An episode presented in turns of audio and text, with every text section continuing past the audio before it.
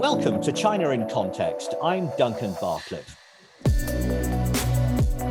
There are many people in the world who believe that China's economic rise was partly enabled by its theft of ideas.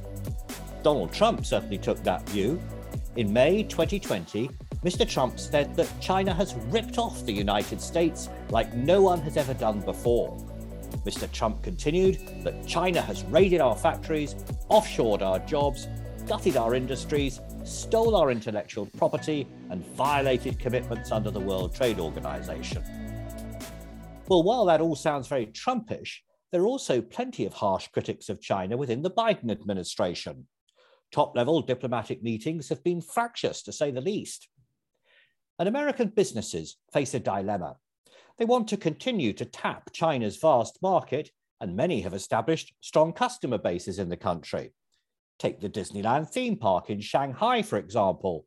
12 million people went there to play in 2018 before COVID started to spread. But of course, American business leaders don't want to be berated by politicians for putting China's interests before those of the United States. Today on the podcast, I want to explore these conundrums with a person who's very familiar with the issues. He's Benjamin A. Jacobs, Director of the US Chamber of Commerce's China Center. His brief includes looking at intellectual property issues as well as responding to proposed legislation. He joins me on the line from Washington. Ben, welcome to China in Context. Thanks for having me on the show, Duncan. It's a real pleasure to be here with you today. And you've explained to me that you're speaking in a personal capacity and you're not able to give the view of everybody in the uh, US Chamber of Commerce. Let me start by asking you uh, a question, though, which focuses on this intellectual larceny on a grand scale, as it's been described. When you hear it put that way, what's your response? That's a great turn of phrase, intellectual larceny. I'll, I'll start by saying that intellectual property theft has been a longstanding issue in the US China relationship. Um, in 2013 and again in 2017, the National Bureau for Asian Research actually convened a commission on the theft of American intellectual property that found that the annual cost to the US economy of counterfeit goods, pirated software, and the theft of trade secrets by Chinese companies and organizations uh, could range anywhere from uh, 225 billion to 600 billion dollars. These are very sizable sums, especially when added up over time. Um, and that's what led to the tariffs on China currently in place. You know, back in the early 2000s, when China's economy was smaller and less developed, this was probably seen as a more manageable issue. But over time, it was generally believed that China's economy would develop, its regulatory apparatus, courts, and IP protection system would become more professionalized and robust, and these issues would begin to diminish in importance. And I think in some areas, we've seen that trend materialize to a certain extent. And over the last few years, China under, undertook really a, a, comprehensive slew of reforms to reform uh, its, its intellectual property ecosystem. But the issue, unfortunately, remains very real. Some of the books I've read about China deride it as a country where innovation is stifled by authoritarianism and central planning. And according to this kind of argument, because China lacked ideas of its own, it stole them basically from more advanced countries such as Japan and the United States. How does that narrative fit in with your interpretation of China's rise? China, as a country of 1.3 billion people, is highly entrepreneurial and has never lacked ideas of its own. And we're not just talking about the ancient inventions of the compass and gunpowder. And, you know, in technologies ranging from mobile payments to AI to quantum computing, uh, Chinese scientists, engineers, and designers are really pushing the boundaries of innovation in all sorts of ways. Uh, to give just one example, in mobile payments, China essentially leapfrogged the use of credit cards by making QR code payment systems ubiquitous through WeChat Pay and, and Alipay. Now, Granted, the QR code was invented in Japan, but it was deployed at scale in a novel way in China. And you can also point to advancements in AI algorithms and applications uh, like facial recognition or commercial drone technology. And we can pretty clearly see that China has become an innovation powerhouse. And you know, I think China's growing strength in these areas is, is largely the result of having a highly competitive marketplace, a strong science and mathematics education system, and a ton of capital, you know, whether that's private, state, or foreign, uh, flooding into innovative companies and research institutions. That being said, across the board, you know, I, I, think Chinese people and companies have benefited from working with foreign businesses and academic institutions, as well as from being able to access and share information all over the world. And that has allowed Chinese innovators to learn more about technologies being used abroad, adapt them, and improve, improve upon them uh, as they scale them up to meet the demand of China's massive, ultra competitive market while IP theft has certainly been part of that story, I think it pales in comparison to the organic knowledge exchange and fierce market competition uh, undergirded by massive state investment in infrastructure that has supercharged China's innovative capacity. Well, it's certainly true that life in China has changed a lot. And we've had plenty of guests on this podcast over the past year or so who've told us that China's poised to surpass the United States in some strategic technologies, uh, artificial intelligence and 5G, for example. This seems to be the predominant thinking in Washington now. Do you share that perspective? I think China's government certainly has the ambition of surpassing the United States in strategic technologies. I think that's without question. Uh, and the competition between US and Chinese innovators in these areas is incredibly fierce. Uh, but whether China is able to surpass the United States in these areas remains an open question. You know, on the one hand, China's government subsidizes its national champions, scientists, and engineers. You know, on the other hand, at the same time, uh, the US is home to many of the world's most innovative companies and immigrants as well, uh, a great many of whom are Chinese and contribute tremendously to US innovation. Uh, the US also has universities, startups, and a venture capital ecosystem that are the envy of the world. In China, crackdowns on its tech industry and censorship are threatening to stifle uh, these key factors that have driven its success. I think innovation uh, comes from the dynamic exchange of knowledge and ideas backed by capital and re reliable market mechanisms that enable successful experiments to take root and grow. And in my view, whichever country is best able to support that kind of dynamic environment will experience success. Um, but of course, the innovation required to build things like leading edge semiconductors or jet engines, and this is really important to remember, is inherently global.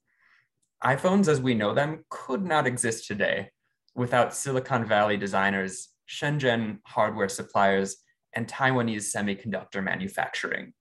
In that sense, uh, US and Chinese innovation, uh, uh, it's, it's really mutually reinforcing. Innovation in both countries will suffer tremendously if we continue down the decoupling path we currently seem to be on. So you're warning there about the dangers of decoupling. And I can see that the US Chamber of Commerce's China Center recognizes that American businesses have played an important role in developing China's economy. And I, and I expect you can see scope to continue to do so.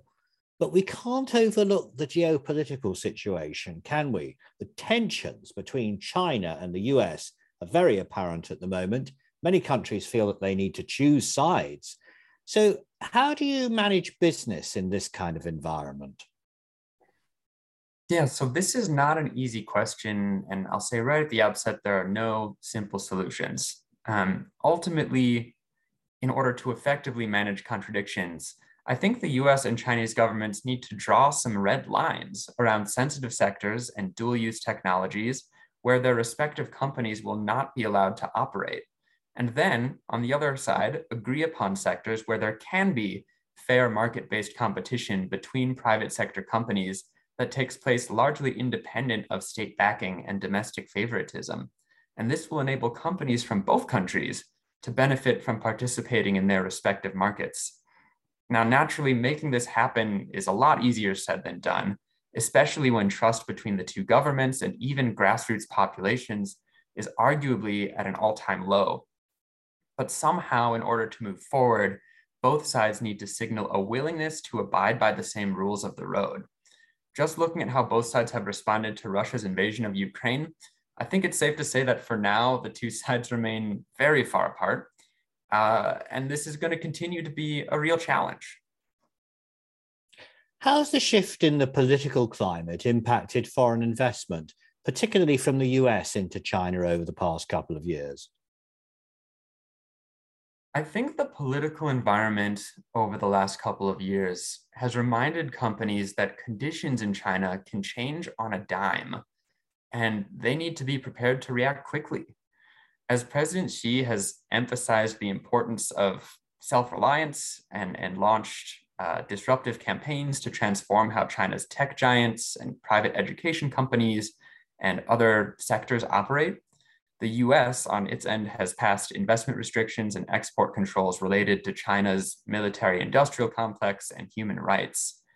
While these actions, I think, have, have by no means convinced foreign companies to withdraw from the Chinese market, uh, which is really irreplaceable if you want to compete on a global scale, they have made foreign companies press pause on planned investments and partnerships and consider diversifying certain components of their supply chains to increase resiliency.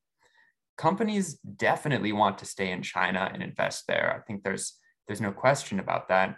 But I think many are now reevaluating their future investment plans based on a new premium they're placing on political risk.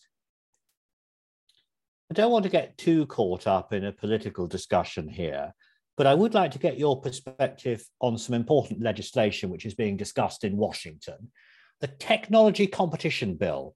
Now, I understand that the House and the Senate are trying to hammer out laws on the themes of innovation and competition. The objective here is to try to prevent the US falling behind China in terms of technology and manufacturing.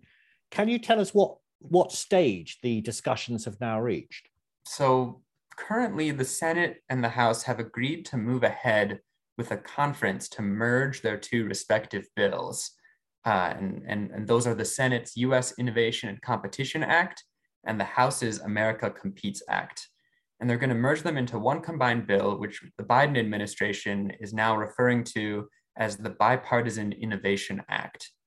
And there's a lot of overlap between the two bills uh, both of which seek to boost the United States' ability to compete with China across a range of areas uh, like semiconductors, uh, wireless supply chains, critical minerals, and, uh, and both bills provide tens of billions of dollars in new federal science and technology research funding. Um, that being said, there remain a number of key issues that still need to be ironed out including questions like whether we should give the government the ability to block outbound investments from the US to China, uh, whether to direct the US trade representative to provide broader tariff exclusions. Uh, should we make it harder for US companies to import products below a certain dollar value from China? Uh, should we reauthorize trade adjustment assistance to counteract the effects of cheap Chinese imports on certain sectors? These are all really big questions and they still need to be worked out in conference negotiations. And I think it remains to be seen how Democrats and Republicans uh, will work together to attempt to make that happen. Well, I'm sure businesses will be watching closely what happens. What do you think are the implications for business relations between the US and China?